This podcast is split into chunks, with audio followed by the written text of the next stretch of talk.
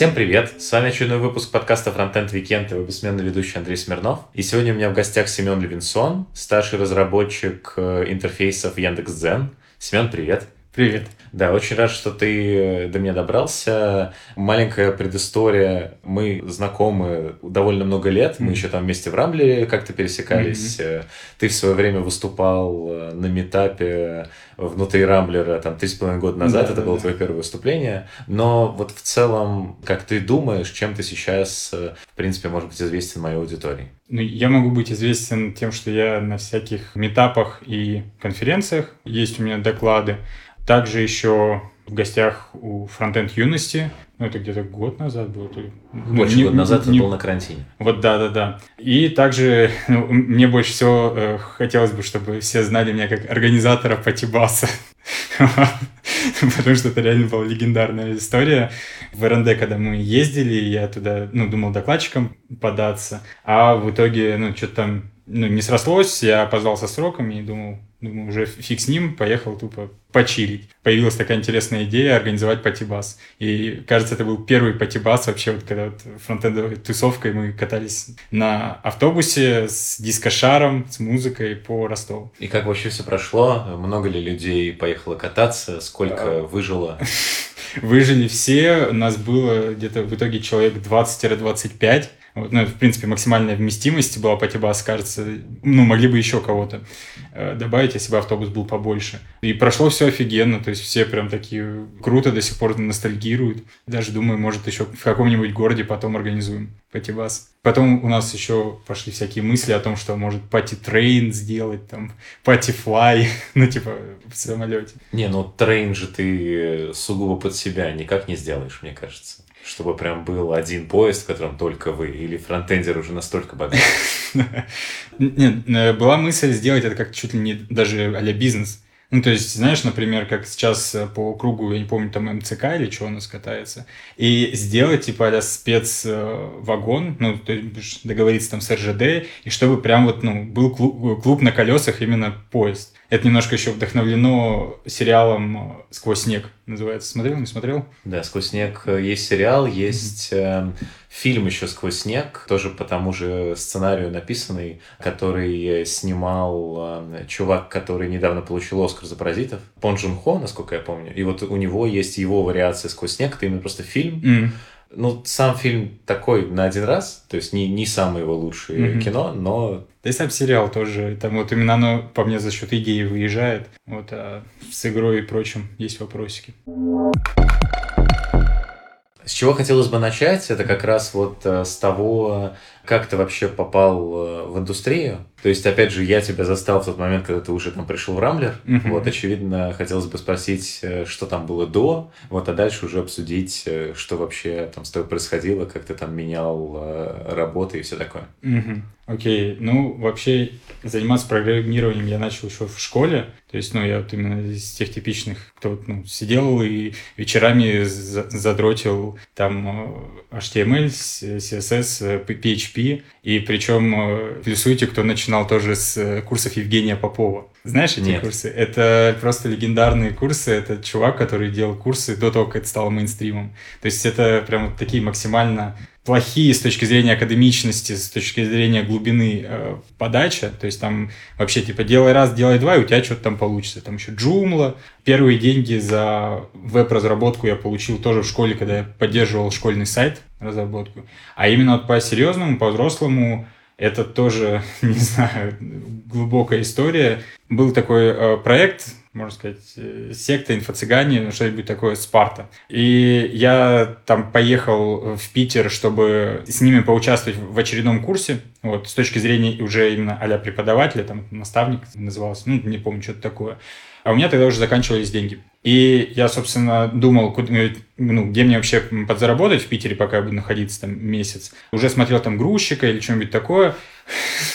Ну, реально, где-то даже вроде этот висит объявление о том, что Семен Ленсон грузчик. Но в итоге у ребят был сайт, и ну, я у них спросил, типа, у вас что, есть какая-то работа? Они говорят, а что умеешь? Я говорю, ну, там, программирование, сайт, туда-сюда. И они такие, ну, вот, типа, у нас есть сайт, можешь там то-то, то-то сделать. Ну, я им сделал, и вот так вот это ну, была вот моя первая работа, и я с ними полтора года проработал. Вот, причем удаленно с ними работал. Ну, то есть сначала месяца я вот в Питере пока был офлайн, а потом вот удаленно. А почему в итоге фронтенд? Ну, вот эта вот история классическая, что ты, типа, сразу делаешь, сразу это видишь, как-то, типа, ну, красиво, проще. Хотя изначально у меня PHP знания тоже были какие-то. Вот, но что-то фронтенд как-то более зашел. Ну, наверное, вот именно своим откликом, своим представлением. Ну, то есть, в целом, ты, получается, так органично ну, влился, угу. и как бы дальше уже внутри сферы развивался не как-то там осознанно, а просто вот оно как шло, так и шло. Ну, в принципе, да, в принципе, да. Угу. Опять же, там, э, после именно там вот этих курсов Евгения Попова, э, я еще потом э, смотрел различные там курсы специалиста, не знаю, тоже слышал, не слышал. Да-да-да, тоже такая классическая школа. Потом я открыл для себя Зорокса, Прям вообще великолепные видосы, тоже всем рекомендую. Хотя ну, там, возможно, уже э, что-то устаревшее, вот, но, в принципе, материал хороший. Вот. Ну, а в целом, да, я вот как-то вот влился и пошел. А ты родился же в Питере? О, я родился в Ташкенте, вырос в Ханты-Мансийском автономном округе, жил в Израиле, потом в Белгороде, а в итоге сейчас вот 8 лет в Москве. Ага. Вот, помотало. Расскажи более такую корпоративную часть, как твоя карьера развивалась, потому mm-hmm. что, насколько я знаю, у тебя был период, когда ты вот работал в, в Рамблере, mm-hmm. затем был период, когда ты типа корпорации покинул и работал больше в такой... Э, Стартапчик. Да, стартапчиках, а потом обратно сейчас вернулся в Яндекс. Почему? Как тебе вот этот период и так далее? Ага. Когда вот я уходил э, из Рамблера, я, ну, там сначала была отдельная история, там, Лига ставок, но да, сейчас не будем об этом. Я тогда понял, что я хочу устроиться на работу именно удаленную. Вот, я рассматривал чисто вот удаленные варианты, там, собственно, совпало, что это, ну, были ребята клевые, вот, и они предлагали удаленную работу, то есть мне было, в принципе, пофигу, там, это, ну, что-то большое или что-то маленькое, у меня главное, чтобы это было полезно. И, собственно, я вот э, ушел туда. А для чего меня была нужна удаленка, чтобы вот у меня была мысль поехать на зимовку. То есть на полгода в Азию вот это все ну, когда я уже там подвыгорел, ну и понял, что нужно идти дальше, со мной что-то связался Яндекс, мы с ним пообщались, тоже все вроде было хорошо, и я такой, а чё бы нет? Тем более был какой-то вот этот вот гештальт, поработать именно вот прям в большой-большой э, технической компании, ну, потому что Рамблер это больше именно а-ля продуктовое, ну, то есть это нельзя сказать, что Яндекс это, ой, Рамблер, что это была технологическая компания. Вот, а Яндекс это более такой прям гигант-гигант. И чтобы закрыть гештальт, ну и в целом то есть там было все хорошо. Ты все еще сейчас именно просто разработчик. Просто я, mm-hmm. когда готовился, я там читал твой твиттер, и я уже находил, что ты же вот в свое время человек еще известный э, тем, что ты поездил там с своим докладом про человеческие собеседования мне прям э, жалко в плане того, что это, ну, реально там вроде хороший доклад был, и люди, которые его все-таки посмотрели, там, ну, и очно был хороший фидбэк, и э, в комментариях на YouTube. Но проблема в том, что если люди даже сейчас попробуют, э, ну, загуглить Левинсон Семен «Человеческие собеседования», они вряд ли найдут этот доклад, потому что он в середине колбасы, там, 7-часовой, с Ятолкса вроде выложено. То есть вся конференция чисто трек, и ребята не нарезали это выступление. Ну и более я его нигде не рассказывал. Есть желание это э, повторить, но пока что не это. На стопы поставил. Но они вроде справились за этот момент, у них, то есть там прям уже хороший продакшн пошел, ну все-таки оно уже онлайн сейчас все проходит. Вот, и все хорошо. А это еще в доковидные времена, когда, ну, офлайн провели, все хорошо, а в онлайне что там есть. Они единственное э, видео, которое нарезали, это было э, Вадима Матишвили, 42. Я у него, по сути, был на разогреве. Да, Вадим Макишвили выступает настолько редко, что нельзя не нарезать эти видосы. Это да. Кстати, про Ятокс. Теперь вдобавок к ежегодной э, большой технологической конференции Яндекса для разработчиков Ятокс добавился еще и Ятокс подкаст. интересный видео и аудиоподкаст Яндекса о профессиональном и личном развитии разработчиков. Подкаст решили сделать именно приурочить к выходу конференции и будут делать несколько выпусков целый сезон вплоть до нее 3-4 декабря 2021 года. Первый выпуск уже доступен в Ютубе и там на аудиоплощадках. Он э, посвящен релокации из IT. Там довольно здоровские ведущие и прикольные гости, которые там в большинстве своем раньше работали в Яндексе и как-то там релацировались туда-обратно. Плюс еще гости снаружи по видеосвязи. Но при этом продакшн у ребят очень классный, там целая студия. Не знаю, сделана ли она только там под этот подкаст. Но выглядит очень здорово. Ребята обсуждают плюсы и минусы переезда, обсуждают, с какими сложностями сталкиваются там разработчики, которые решили переехать за границу. Есть ли смысл там переехать обратно и действительно ли трава зеленее и что вообще дает релокация. Будут и новые эпизоды, которые тоже будут в основном э, касаться всех тех тем, которые ребята будут освещать на конференции в декабре. Обязательно подписывайтесь э, на ребят. Больше классных подкастов в IT-сфере. Это всегда замечательно. Выпуски будут выходить два раза в месяц, поэтому следите за обновлениями. Ты рассказал про зимовку, ага. вот упомянул. Как раз хотелось у тебя узнать, потому что это довольно такая вещь, о которой э, многие думают, но не многие решаются. Вот у тебя была там история, насколько я видел, вполне регулярная, что ты э, сначала, в принципе, там ездил в Азию стабильно, ага. а затем ты прям уехал надолго. Расскажи, сколько это было, как это было, Планировалось это на полгода, то есть с ноября 2019 и до мая 2020. Но я думаю, многие могут догадаться, что оно немножко затянулось и в итоге закончилось в августе 2020 вывозным рейсом. Вот, потому что ну, регулярные так и не начали ходить. А как это все начиналось? Э, ну, я вот, да, ездил в Азию, нравилось, нравилось, и вот, ну, слышал про такие штуки, что можно, типа, на целую зиму уезжать. И что-то откладывал, откладывал, и вот когда у меня был этап смены работы, я подумал, а что нет? Хорошо, что мне тогда эта мысль закралась, потому что сейчас я себе плохо представляю это. Ну, чтобы вот так вот, особенно из страны в страну ездить. И, ну, что там было интересно? Интересно, например, было... Нет, мне даже, а, да. знаешь, mm мне, мне интересно... Ну, то есть, окей, ты решился. Да. Как ты сделал так, возможно, что ты вот взял и с вещами, с девушкой уехал? Угу.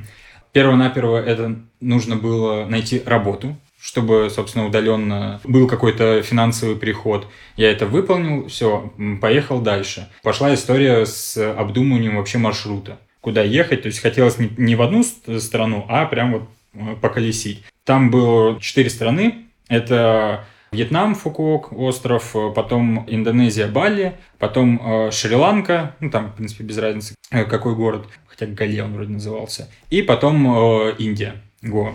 И, собственно, заканчивается эта история в Москве. И там, например, есть интересный случай. Девушка пыталась найти, подобрать какой-то маршрут, как лучше вообще все пойти. Подобрала, говорит, ну, вот получается что-то около 200 э, тысяч на билеты. Я такой, 200 тысяч? Что-то многовато. В итоге сел и за часик э, накидал скриптик, э, который по определенному графу проходит все рандомно. А, я перед этим спарсил билеты, ну, средние цены билетов э, всех направлений возможных. И просто тупым перебором нашел самый кратчайший путь, ну, в плане того, что дешевый. И получилось совершенно другое направление, нежели девушка нашла. И там получилось, ну, около там 150 тысяч. Ну, это все заняло за час, и, и мне нравится думать, что я за час, по сути, заработал 50 тысяч. Не козули, конечно, но тем не менее. Нет, это очень красиво. А и да. получается такое некое оптимальное управление. И насколько сильно поменялся маршрут? Это все еще были эти же четыре страны? Да, да, да. Именно сами точки не изменились. Был важен именно порядок и, и когда вы куда летели. Да, да, да. Там потом еще появились мысли сделать чуть ли не там стартап или не, стартап, э, ну, чтобы сделать не только по цене, например, а еще по датам. Вот, потому что потом оказалось, что мы там начали с той последовательности, которую я сказал, и мы в начале декабря уехали из Вьетнама, а прикол в том, что в конце декабря там проходил, раньше это был Казантип, а сейчас я не помню, как он называется, Фестиваль какой-то. Да, да, какая-то такая тусовка, вот, и мы в итоге туда не попали. Были на Бали в этот момент. И то есть хотелось сделать, чтобы еще там э, эта штука строилась с учетом каких-то там событий, праздников и вот этого всего. Потому что в Aviasales нету такой штуки, там ты можешь тупо проложить конкретный маршрут. Ну да, сложный маршрут там неудобно ставить. Да, да, да. Правильно ли я понимаю, что у вас вот был этот план, вы его придерживались, Ага. и в какой-то момент э, он э, обломался, э, когда наступил карантин? Да, да. всё так. Сколько вы успели к этому моменту объездить А, стран? а- а как раз все успели, мы Ага. уже были тогда в конечной точке в Гоа, Индия. Ну, единственное, мы были в Мумбаи, из Мумбаи в Гоа, а из Гоа хотели еще в Нью-Дели, через Нью-Дели полететь э, в Москву. Вот единственное, в Нью-Дели не, удалось побывать, а так в целом все страны успел. Правильно я понимаю, что это было примерно по месяцу на каждую страну? В начале по месяцу. Э, Почему по месяцу? Потому что чтобы с визами особо не заморачиваться. Месяц э, Вьетнам, месяц э, Бали, месяц Шри-Ланка и три месяца планировалось в Гоа. Потому что там тоже максимум можно три месяца по простой визе. Сколько в итоге получается вы в Гоа? А в итоге полгода. Ага. Насколько сильно изменилась жизнь вот в тот момент на Гоа именно? Потому что одно дело, когда там, понятно, мы в Москве Мгм. находимся, а тут другое дело, как там ты рассказывал фронтенд юности, как это происходило, как оно застало тебя именно там. Насколько все поменялось э, разительно или до Индии доходило сильно дольше? Да не, не сильно дольше. Мне кажется, даже там это раньше наступило. То есть там уже в середине марта пошли вот эти вот локдауны, все именно по домам сидели. Я не скажу, что это прям был какой-то там, страшный опыт. Ну, особенно вот в первые дни, там, ну, есть русские вот эти вот чатики, где там, ну, пишут там с просьбами о помощи, либо еще что-то, там прям вообще взрыв был. Типа, ребята, у кого есть покушать, у кого что есть. А прикол в том, что где-то там за несколько дней до этого я ну, от местных начал слышать, но мне местные го- говорили, что так и сяк будет э, локдаун. Вы там заранее закупитесь э, вс- всем, чем нужно. Ну, я, собственно, закупился там и водой, и ну, всеми нужными продуктами. И я смотрю, у меня холодильник прям полный, ну, то есть вообще никаких проблем нету. Там и байк полностью заправлен, то есть все, это, все подготовился. А там, ну, ребята больше такие на чиле, наверное, думали, что ничего не будет такого. Вот, и то есть какого-то такого прям страшного нет, не было. Да, были неприятные моменты, когда там пришлось что-то покупать, и там э, некоторые продавцы прям, ну, типа, только местным продают. Типа, видят белого, говорят, типа, гоу корона, гоу корона. Но их за это тоже винить нельзя, потому что там была агитация на это в первые дни, что, мол, э, корону принесли белые. Видел ли ты очно, как людей били палками на улице, сгоняли?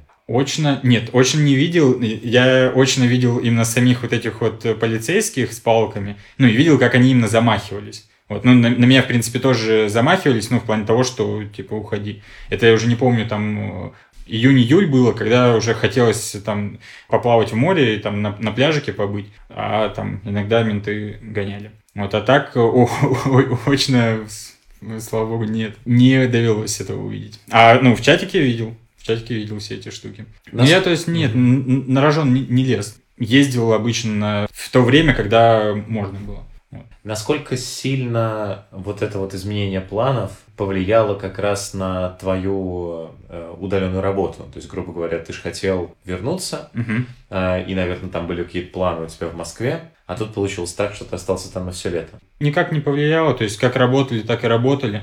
Вот. Единственное, что интернет все больше и больше начинал раздражать, вот, потому что индийский интернет, э, чтобы вы понимали, это история не про то, что как вот у нас тут в Москве там 100 мегабит, там э, 200, 500 или гигабит можешь даже себе сделать, и причем там ну, до 1000 рублей. А там, если хочешь безлимитный интернет, то будь добр, 1 мегабит около 1000 рублей, ну, по крайней мере, в, в. То есть я именно сидел там на LTE интернете, ну, на мобильном интернете, и то есть там еще в определенное место нужно поставить телефон, чтобы он нормально до вышки добивал, чтобы более-менее хорошая скорость была. Но, в принципе, на LTE там 10 мегабит там было. В принципе, жить можно. Но после этого, когда я вот в Москву приехал, я такой, о, как все быстро открывается. То есть, грубо говоря, у людей в квартирах, которые они арендуют, у них нет э, именно проводного интернета. Да, там начинается эта история заворачиваться, но там больше именно вот мобильный интернет, э, там всякие, забыл как Geo, это вроде называется, ну это их оператор э, связи, типа а USB модемы, как вот у нас есть, но только у них там не USB модемы, а это вот прям вот полноценное устройство, ты его там ставишь, и оно начинает раздавать интернет, а внутри симка.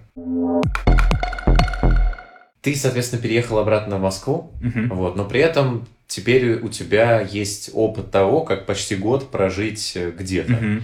Ты скорее, вот если кто-то там решается, насколько вообще это классно и стоит ли туда лезть, что ты можешь посоветовать? То есть вот действительно это того стоит, это круто, mm-hmm. или все-таки это какая-то вещь, э, типа там, где нас нет трава зеленее и так далее? По мне все-таки круто с точки зрения как минимум климата. Вот, потому что сейчас вот в Москве холодно, пасмурно, так все вот прям уныло. А там все реально зеленое, солнце фигачит, витамин D, прям великолепно, фрукты и вот это все. Именно с точки зрения этого, как минимум, я бы реально еще раз в эту всю штуку вписался. Э, ну, нужно понимать, что вот эта вот штука с э, зимовкой, это не то же самое, что ты на две недели уезжаешь. Ты прям реально сидишь и работаешь. Даже есть некие минусы в этом, в плане того, что, да, вот, например, совет. Смотрите жилье такое, чтобы там было где работать. Потому что я по факту проработал все это время на кровати.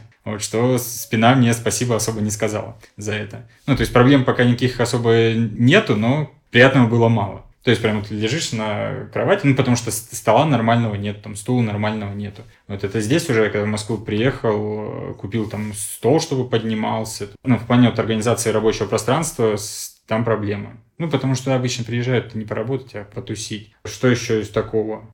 Подушка безопасности должна быть финансовая. Ну, потому что то, что там вот эти вот локдауны все пошли, и ну, вот это все, и даже если бы у нас на работе пошли сокращения, ну, чего, собственно, э, спасибо, ребята, все-таки вывезли и сделали так, что весь штат остался, даже если бы это случилось, я бы все равно никак особо от этого не пострадал. Потому что, ну, я мог спокойно там месяца 6 или даже год спокойно прожить. Ну, то есть на всякие вот такие вот э, эксцессы. Страховку обязательно делать потому что там многие ребята, ну, реально без страховки, и потом собирали деньги, там кто-то с мотоцикла упал. Ну, то есть оно там стоит не так э, много. А если реально там что-то случается, ну, хотя, ну, у меня там за всю зимовку единственное, что атит я схватил, в бассейн нырял на Бали, угу. а так, ну, ничего не было. Но, тем не менее, как сказать, хотя бы спокойно было. Да вроде пока и все. Главное ехать с пониманием того, что это не на, не на тусовку вы едете. Что вы вот э, можете порой тупо, грубо говоря, свою тушку перенесли из одного стула за другой стул, а по факту декорации поменялись, но вы не очень. В целом, если рассматривать, ты типа ставишь этому опыту лайк, и, да, еще да. раз ты по поедешь на землю. Да, да, прям, прям вот э, всеми руками и ногами. Что это было прикольно. Когда планируешь в ближайший раз поехать зимовать? Вот на эту зиму планируешь или нет? Пока не планирую, но есть как-то есть хотелка куда-нибудь свинтить вот из-за этой погоды. Я прям что-то в унынии. Э, хочется зимовать не так, как я вот, э, что прям по странам бегать, а в какую-то определенную страну. Из всех, где я был, я бы рекомендовал Бали. Угу. Как вот самое такое середина между дикостью и инфраструктурой. То есть там и интернет хороший, и ну, он там дешевый, там и дома дешевые. Ну, то есть реально там за 40 трехэтажная вилла с бассейном, то есть э, там домашним кинотеатром, прям офигенно. В Москве ты за эту сумму не знаю, что арендуешь. Точно не виллу. То есть однушку где-нибудь там, не знаю, в Ховрино. Переходя снова да, к работе, хотелось бы вспомнить про твой опыт с докладами. Опять же, у тебя много было разных докладов, там на Frontend Conf ты выступал mm-hmm. несколько раз, там много было докладов технических, там, mm-hmm. про GraphQL, там вот сейчас ты рассказывал про веб-аутентификацию, mm-hmm. но при этом, да, у тебя был э, вот период, когда ты выступал с докладом про человеческие собеседования, и ты выступал на таком замечательном э, еще мероприятии, мероприятий, как BitGS Summit, шуточной версии да, этого да, доклада, да. потом с полной версией этого доклада на Yatox. Ты тогда рассказывал довольно многие вещи именно со стороны как там собеседующего, так и собеседуемого. Uh-huh. Вот, и они были во многих вещах довольно такие громкие и в некоторых uh-huh. местах, на мой взгляд, э, ну, такие спорные, противоречивые. Uh-huh. У тебя как-то с того момента, это было, по-моему, если ничего не, не путаю, как раз где-то два года назад, может даже больше, а поменялось ли у тебя мнение про собеседование и как вообще оно эволюционирует? Ну, я, наверное, как-то лояльнее стал вообще к этой всей истории относиться с собеседованиями. Ну, потому что реально собеседование такая прям очень холиварная штука, 100-500 мнений, как это делать. Но при этом именно базисы, базисы, кажется, у меня ну, никуда не ушли. То есть я до сих пор считаю, что нужно спрашивать именно то, что нужно в работе. Задачи, если какие-то даете, то насколько можно э, близкие к реальности, они вырваны какие-то из контекста, там, не знаю, стулья, там, посчитать люки, э, какой радиус люка, и вот это все. Ну и там с код-ревью, я, насколько помню, тоже рекомендовал тоже по мне хорошая штука. Хотя есть поправочка. Есть поправочка, что мой доклад скорее был про такие небольшие, что ли, компании. Вот потому что я много думал о Яндексе, как вообще с, с этим делом все обстоит, ну, потому что многие хейтят же собеседование в Яндексе. Когда изнутри начал все это видеть и э, понимать, э, понял, что при масштабе Яндекса нереально делать какие-то другие э, собеседования. Ну, то есть со всякими именно там секциями, чтобы там плюс-минус были какие-то похожие задачи, ну, в плане того, что какой-то вот скоп задач есть, и чтобы именно их оценить, потому что очень много людей. То есть, когда ты именно в небольшой компании, это прям вообще на, на изи то, что вот я рекомендовал в докладе, а вот в большой компании все-таки иначе. Хотя, опять же, я когда сейчас вот провожу собеседование в Яндексе, я опять же стараюсь их делать человечными. То есть не так, что вот задача, пиши, давай фигать. А вот, ну, там, э, помогаю человеку, расслабляю перед этим, то есть говорю, что я обычный человек. То есть я считаю, что собеседование – это скорее диалог, нежели монолог. Ну, насколько это возможно в индексовых э, собеседованиях. Э, что мы просто, как потенциальные коллеги, смотрим друг на друга. Ничего страшного не происходит, волки за нами не, этот, не бегают. Вот, давай сейчас вот пообщаемся, порешаем какие-то задачки. И задачки, опять же, там, какие позволено брать, я пытаюсь брать более такие жизненные. Неужели действительно ты сталкивался в свое время, когда делал mm-hmm. этот доклад, только с такими а, собеседованиями, на которых четко тебе говорили «сиди, решай», «решил», «молодец», «уходи». И не было именно какого-то диалога в этом во всем. По большей части, да. Ну, при этом у меня реально больше ста собеседований было, именно, которые я именно э, проходил, и которые прям вот вспоминаются, где был именно диалог. То есть это не больше десяти, наверное. Вот. И я прям даже сейчас могу, если постараться, могу их вспомнить. Там, например, было офигенное собеседование, ну, вернее, этапы собеседования в баре. Ну, мне не сказали, что это собеседование, но я потом догадался, ну, и человек потом тоже сказал, что это было собеседование, так сяк, вот, э, ну, то-то, то-то, э, софты проверял. Или там вот э, с Тиньком, когда я общался, тоже ну, довольно-таки были при, при, приятные впечатления. Но с Яндексом, когда тоже я сейчас общался, э, было все э, человечно. А обычно с чем я сталкивался и порой ну, даже сталкиваюсь, это то, что прям ну, тупо экзамен. Ну типа... смотри, тут же важно, ты в своем докладе, насколько mm-hmm. я помню, поправляй меня, если я буду mm-hmm. как-то вспоминать вещи не так. Я сейчас тоже буду а, вспоминать. Ты там, например, говорил, что вот есть задачки там на консоли логи, шаблонные вот эти вот штуки, mm-hmm. это плохо. Но mm-hmm. согласен ли ты сейчас с тем, что плохи не задачки, плоха была подача. То есть подать условно в Тинькове и в Яндексе задачки даже с консоль-логами и пролюки могут два разных собеседующих по-разному. Ну, кстати, да. В принципе, да. То есть э, очень многое от подачи зависит. Хотя с другой стороны, ну, вот эти вот э, задачки, я их понимаю с точки зрения организационного процесса, почему их задают. Ну, то есть это из разряда такие быстрые э, фильтры а маркеры, оптимизирующая история. Но можно ли их завернуть так, чтобы это было приятненько их решать? Ну, в принципе, да, можно. Вот, но я да бы... не, но суть да. же не про ага. приятненько решать задачу. Ага. Суть скорее здесь, наверное, в том, что ты можешь сказать, вот тебе 15 консулогов, Ага. Я реши э, и приходи ко мне через 15 минут, я пока посижу в ноуте поработаю. А можно даже эти 15 консоль логов вести как нормальное, обычное человеческое общение. Ну, в принципе, да. Реально от собеседуемого очень многое зависит. Потому что у меня, например, были ну, собеседования, это причем было на кухне в какой-то криптостартап. Пришел какой-то бэкэндер, который что-то во фронтенде знает. Вот, пришел и такой, ну, давайте по-быстренькому, у меня там, типа, что-то а, а, обед стынет, давайте сейчас быстренько-быстренько э, порешаем, и я убегу. Ну, то есть, вообще он не заинтересован был, то есть, э, некое там а одолжение делал. Вот, я такой, ну, ну, давайте попробуем. Вот, ну, и в итоге там было не, не очень человечно, насколько ты понимаешь. Или там были такие случаи, когда, как это я называю, гэнгбэнг собеседование у меня было. Когда я один, а против меня пять человек. И причем реально в параллель.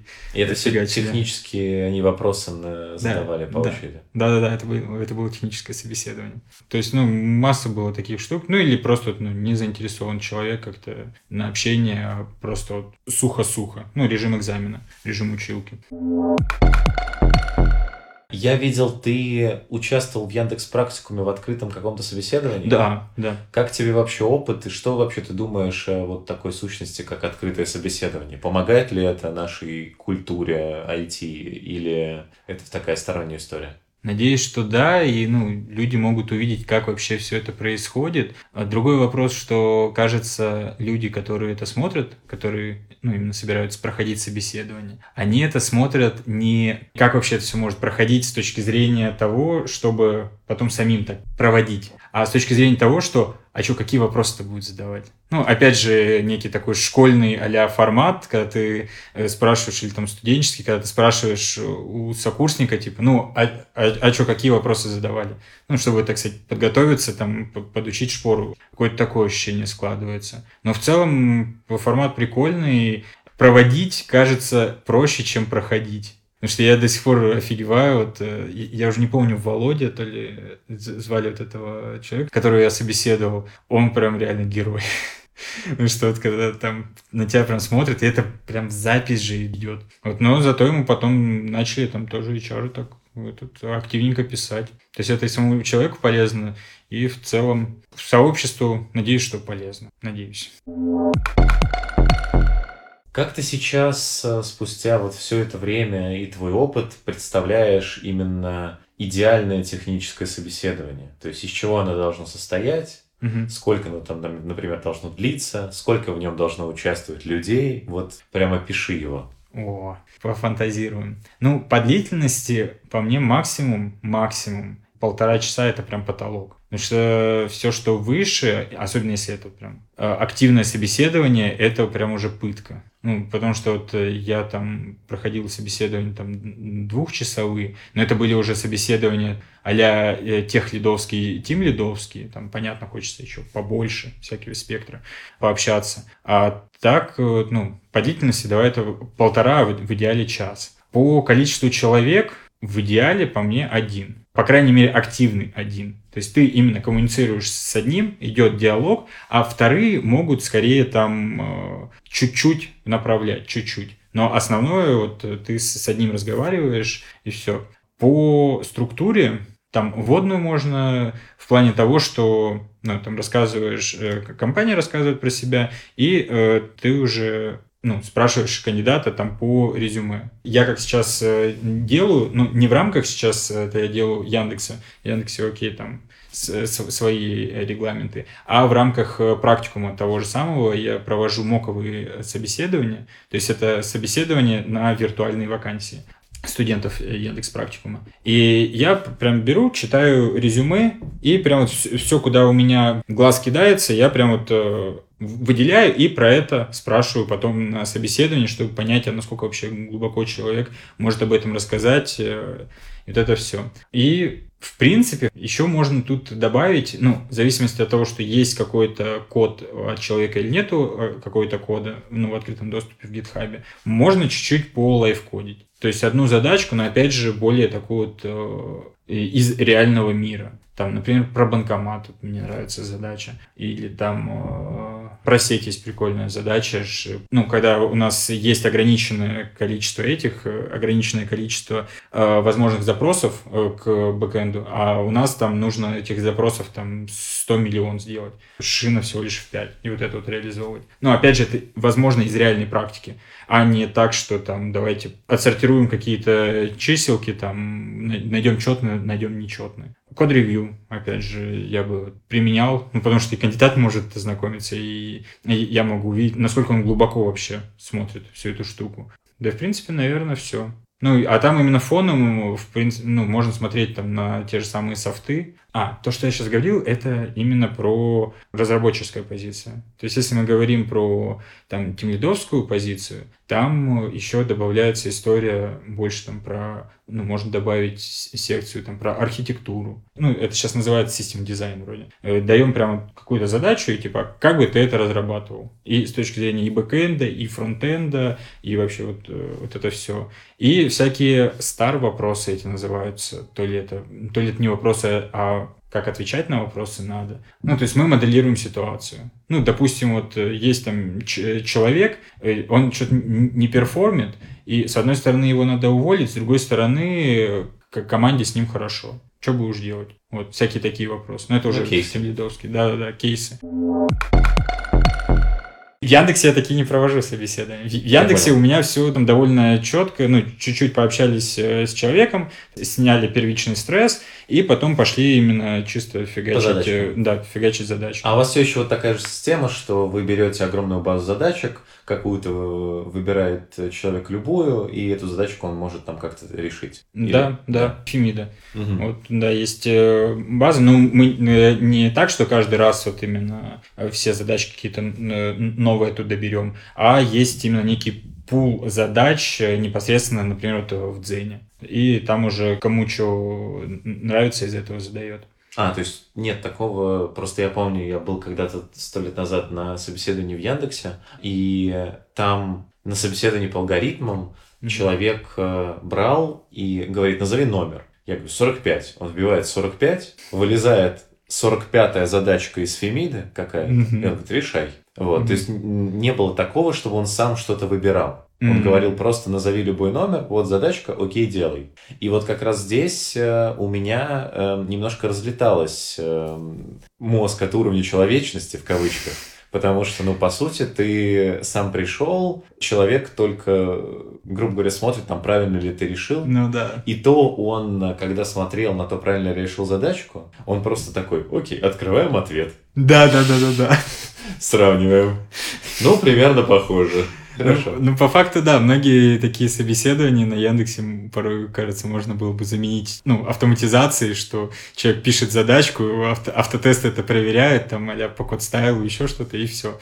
Тут скорее, наверное, хотят минимизировать вот эту вот э, штуку, что будут подделывать. Ну, типа того, да. Ну, не, здорово, если э, даже там в каких-то отделах Яндекса уже появляются обычные вот такие классические процессы собеседования, которые э, подстраиваются под кандидата. Ну, да, да. Да вообще, в, в целом, Яндекс — это, ну, настолько большая компания, что это скорее именно нарицательное. Вот, то есть Яндекс, Яндекс рознь, в одном отделе там по одному, в другом другое. Ну, например, э, опять же, как я попал в Дзен, я общался с Яндексом сначала в мае еще. То есть я в Яндекс пришел в ноябре, а общался я с ними в мае. И у меня все секции хорошо, а одна вот, ну что-то вот у меня вот прям вот э, не пошло. Ну, когда общаюсь с другим э, человеком, если вот химия произошла, то все идет, все хорошо, как-то на лайте. Ну, вот, например, у нас с тобой, как-то вот сейчас оно все так спокойненько идет, а там вот что-то вот прям вот не произошел коннект. И он спрашивает очевидные вопросы, я такой, а, а фиг его знает.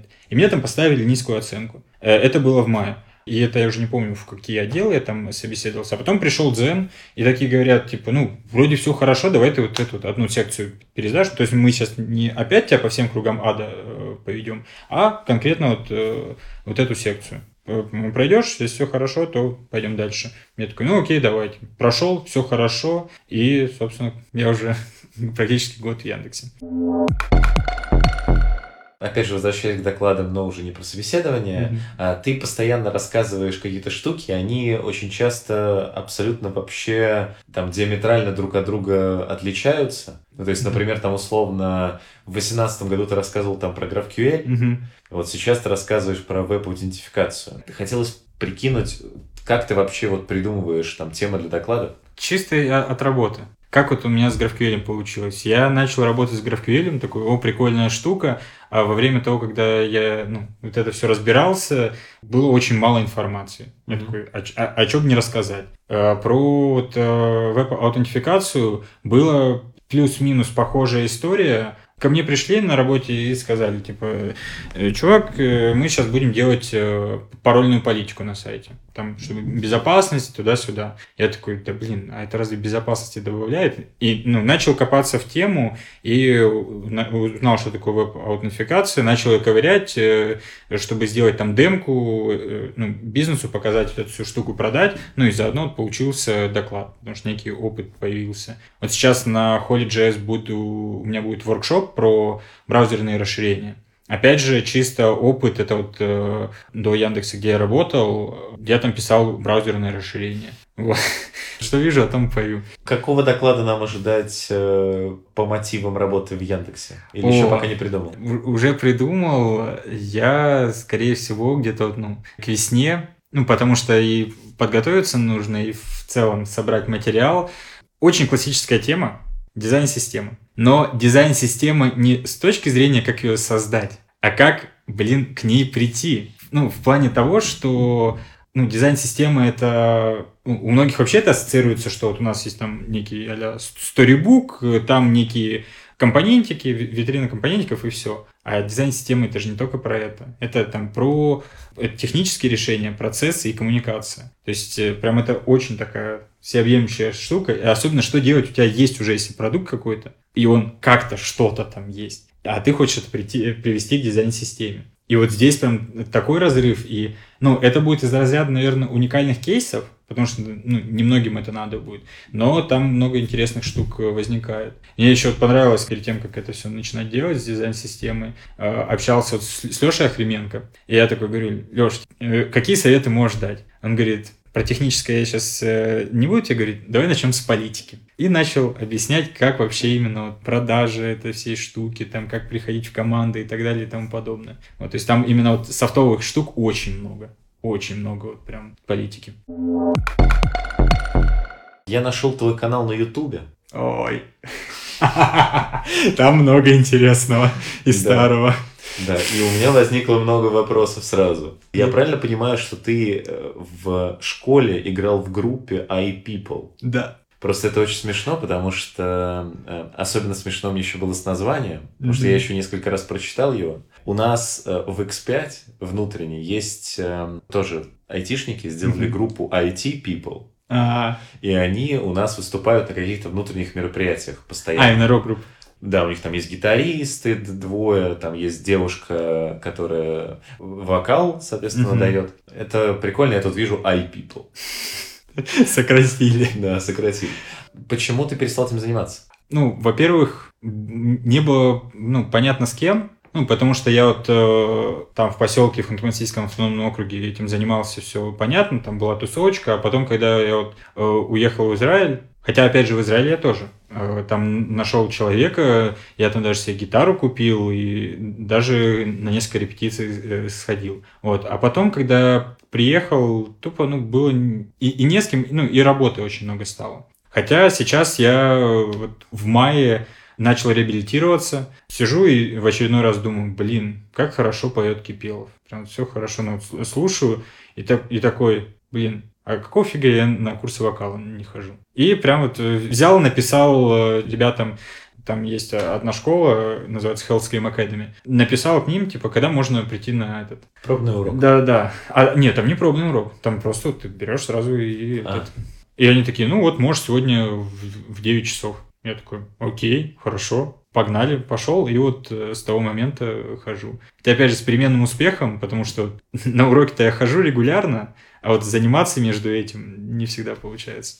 Вот, но тем не менее, ближе, кажется, к этому. То есть на всех э, московских бирджесах, и не только московских, э, когда люди заканчивают это все в караоке, ты там главная звезда теперь. Ну, не главная звезда, но я там э, нахожусь. Хотя тоже забавно, когда пришел на этот первый э, урок, мне учитель такой говорит, типа, ну, куришь, пьешь? Я такой, ну да. Он говорит, так вот. Алкоголь. Да, насчет, насчет алкоголя. Говорит, за три часа до и за три часа после нельзя пить. То есть вообще, в принципе, нельзя пить. А с курением, ну что, надо бросать.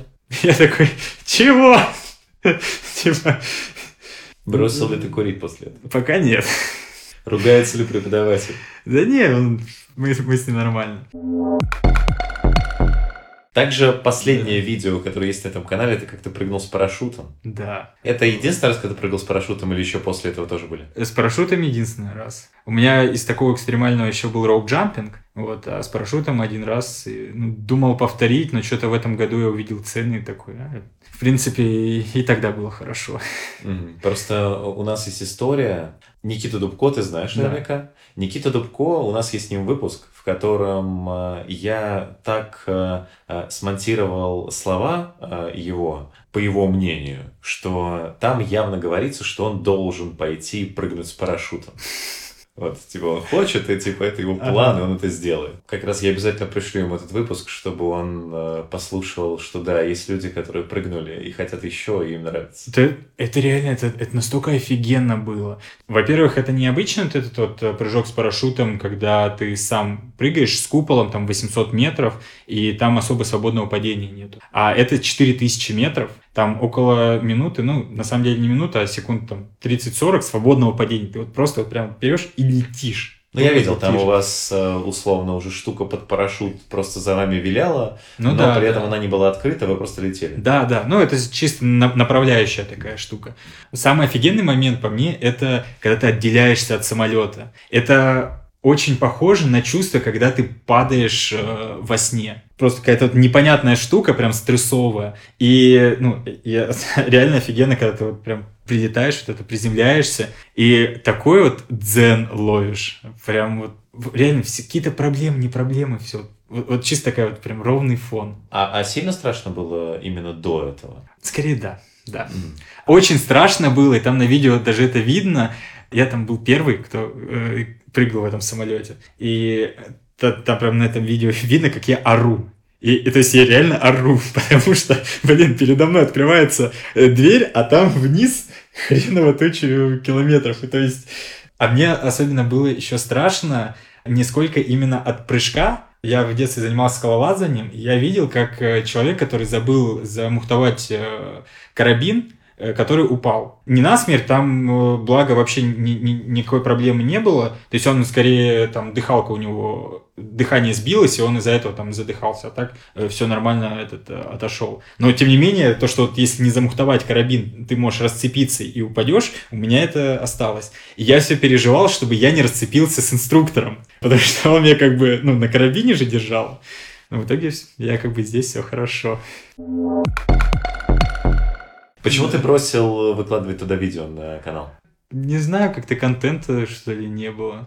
Ну да, Не к- круче, было. круче прыжка с парашютом уже все равно ничего не выложишь. Ну, типа того, да. Хотя есть сейчас вот мысли, я когда начал сейчас вот э, готовиться к воркшопу, и, ну, получается, записываю лайфкодинг, это все, и подумал, типа, а что бы реально там не лайвстримить, например, как вот э, Климов это делает. Потому что реально прикольно интересный опыт. Или там даже какие-то э, туториалы. Э, Ну, пока... А, а- особенно, да, вот я, я вспомнил, откуда у меня эта мотивация пошла.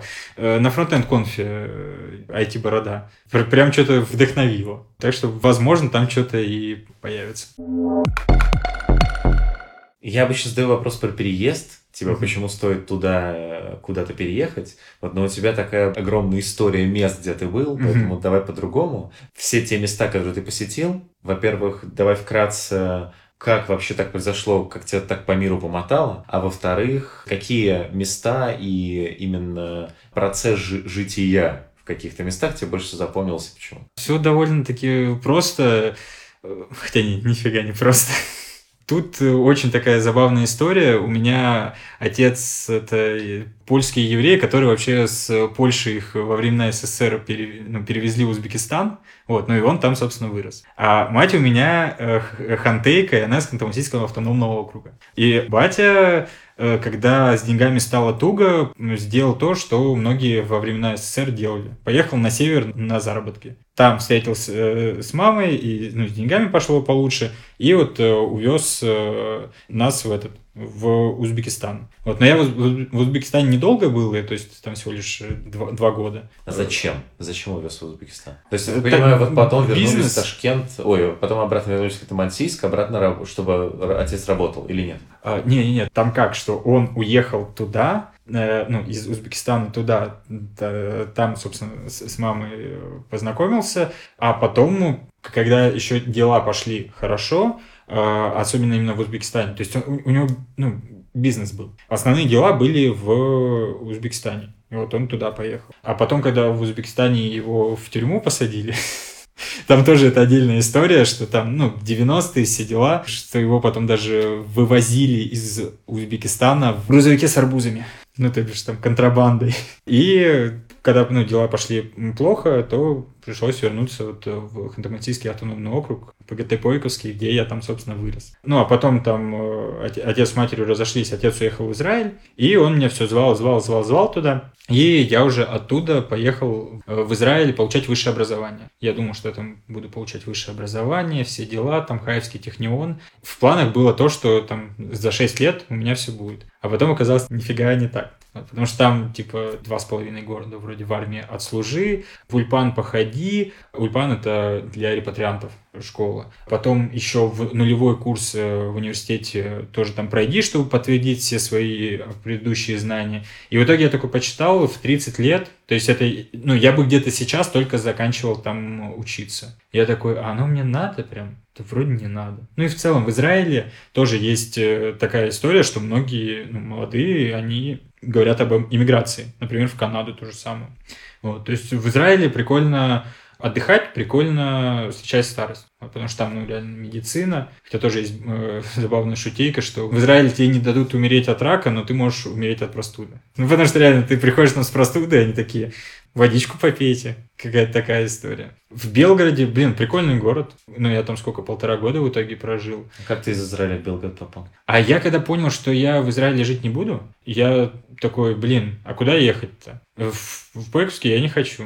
Ну, потому что там прям, как мне понравилось, сказала подруга одна про Пойковский. Ну, что, типичный поселок, что там делать? Бухать, курить и трахаться. Все. И, ну, я, собственно, понял, что туда не хочу, а тут у меня был друг э, в Белгороде, один в двухкомнатной квартире. Я такой, Тарас, здравствуйте, я к тебе. Вот, и, собственно, я с ним прожил полтора года. А потом Москва. А потом Москва, да. Ну, это когда я уже начал... Я работал в стартапе удаленно, и они такие, да что, что ты там сидишь? Давай приезжай к нам, и зарплата побольше будет. Я переехал такой, все хорошо, нашел квартиру, депозит там. Ну, практически, ну, не в ноль, а немного денег осталось, когда у меня не было подушки безопасности. И ребята такие, блин, а мы сейчас зарплату не можем выдать? Сейчас вот через месяц. Я такой, ну окей, хорошо. Проходит месяц, и они такие, ребят, расходимся, денег не будет. Классика.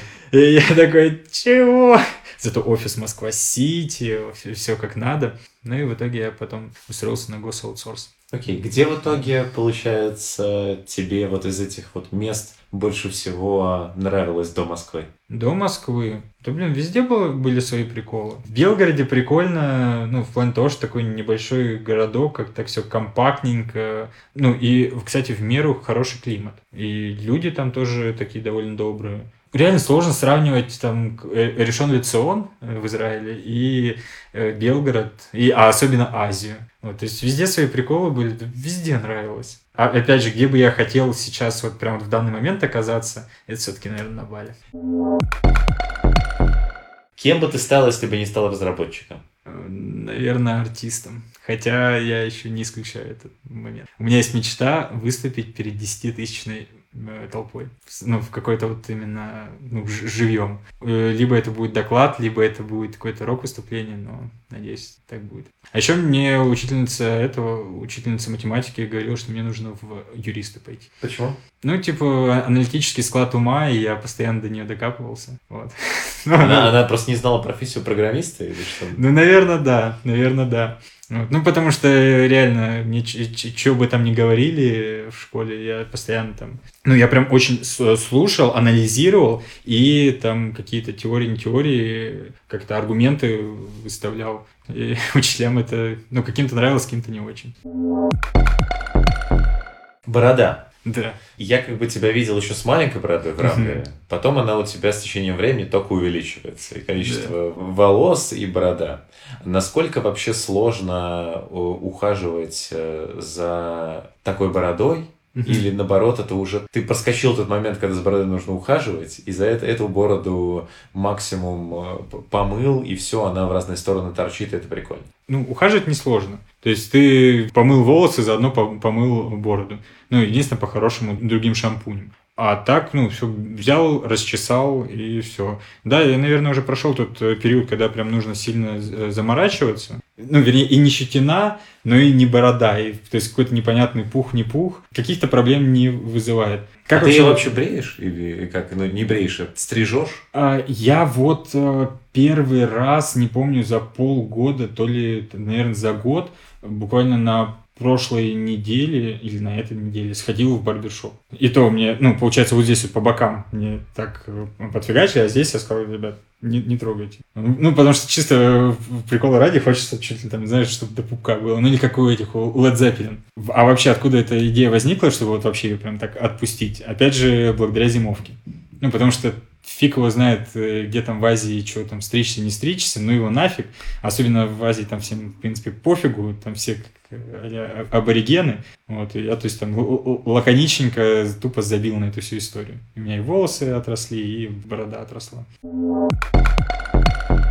Готовим вместе с интернет-разработчиком? Да. Да, расскажи, умеешь ли ты готовить? Э, ну, Судя я... по Инстаграму, я вроде видел, что да. Ну, я э, готовить умею, но не так часто это делаю, вот, потому что есть э, вторая половина, которая этим занимается в основном. Но буквально сегодня учился делать э, венские э, вафли. Так. Э, венские вафли банановые. И, собственно, что нужно для этих банановых вафель? Мы берем, ну, если порция на двоих, два банана перемешиваем их, два яйца перемешиваем их, потом пол ложечки подсластителя, ложечку какао, и, э, ну, опять же, все это перемешиваем, перемешиваем, и 4 э, ложки столовые рисовой муки. Это все перемешиваем, перемешиваем, покупаем вафельницу, там она около полутора тысяч рублей э, стоит, и, собственно, жарим. А, ну и потом, когда уже подача, греческий соус плюс голубику можно и малинку. И прям с утра это и ППшно, кстати. Ну да, не очень калорийно и очень вкусно. А запить эту историю можно либо кофе, либо выпить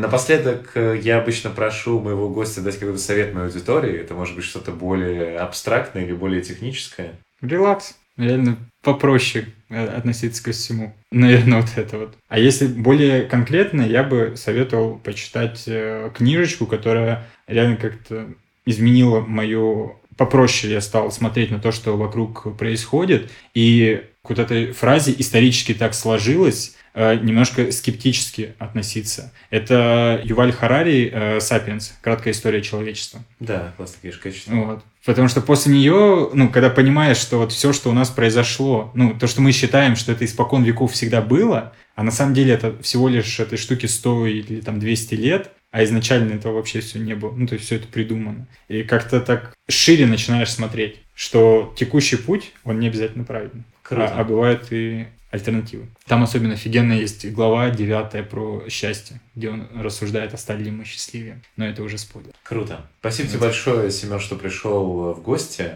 Как обычно, финально я хочу э, поблагодарить э, всех тех, кто послушает данный подкаст, и напомнить, чтобы вы обязательно э, подписывались на Frontend Weekend во всех социальных сетях и платформах для стриминга. Мы продолжаем Хорошо. показывать человеческую сторону фронтенда и не только. Услышимся на следующей неделе. Пока-пока. Пока-пока.